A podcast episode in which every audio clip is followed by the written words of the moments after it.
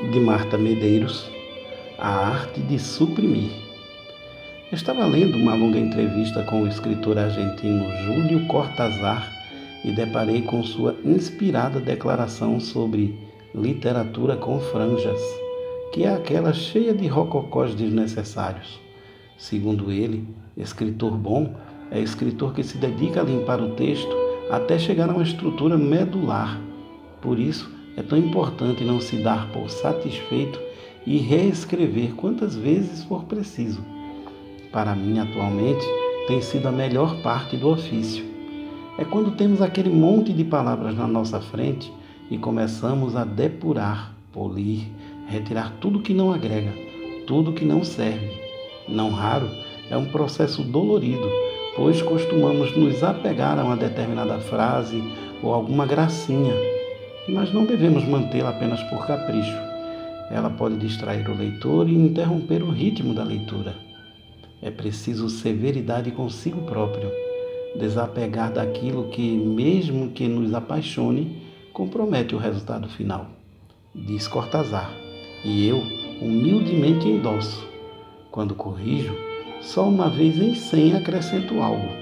Nas outras 99, corrigir consiste em suprimir. Qualquer um que veja um rascunho meu pode comprovar isso. Muito poucos acréscimos e enormes supressões. Faxinar é uma arte.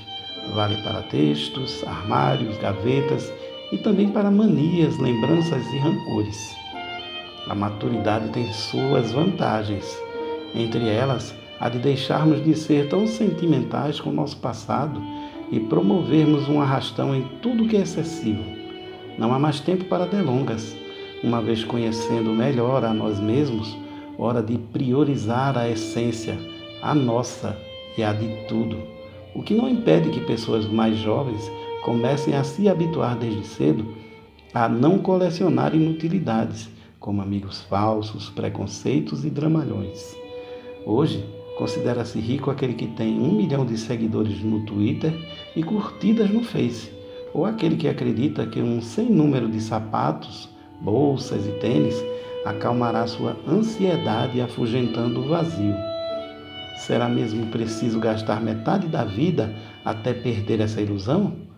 O que nos dignifica não é um guarda-roupa abarrotado ou uma cabeça lotada de neuras. Simplificar ao contrário do que se pensa nunca foi provinciano, e sim um luxo que poucos conseguem bancar. Acumular é que é provinciano. Nem mesmo quando relaciono esse verbo a afeto e dinheiro, consigo dar a ele algum crédito, pois acúmulo nada tem a ver com suficiência. Se temos afeto e dinheiro suficientes para viver bem, com paz, conforto e alegria, para que correr atrás de mais e mais? O excesso pode conspirar contra, nos exigindo um esforço extra para manter a roda girando. O suficiente faz a roda girar sozinha. Tempo esgotado. Hora de enviar o texto para o jornal. Desconfio que ele segue com algumas franjas, mas prometo apará-las numa próxima versão.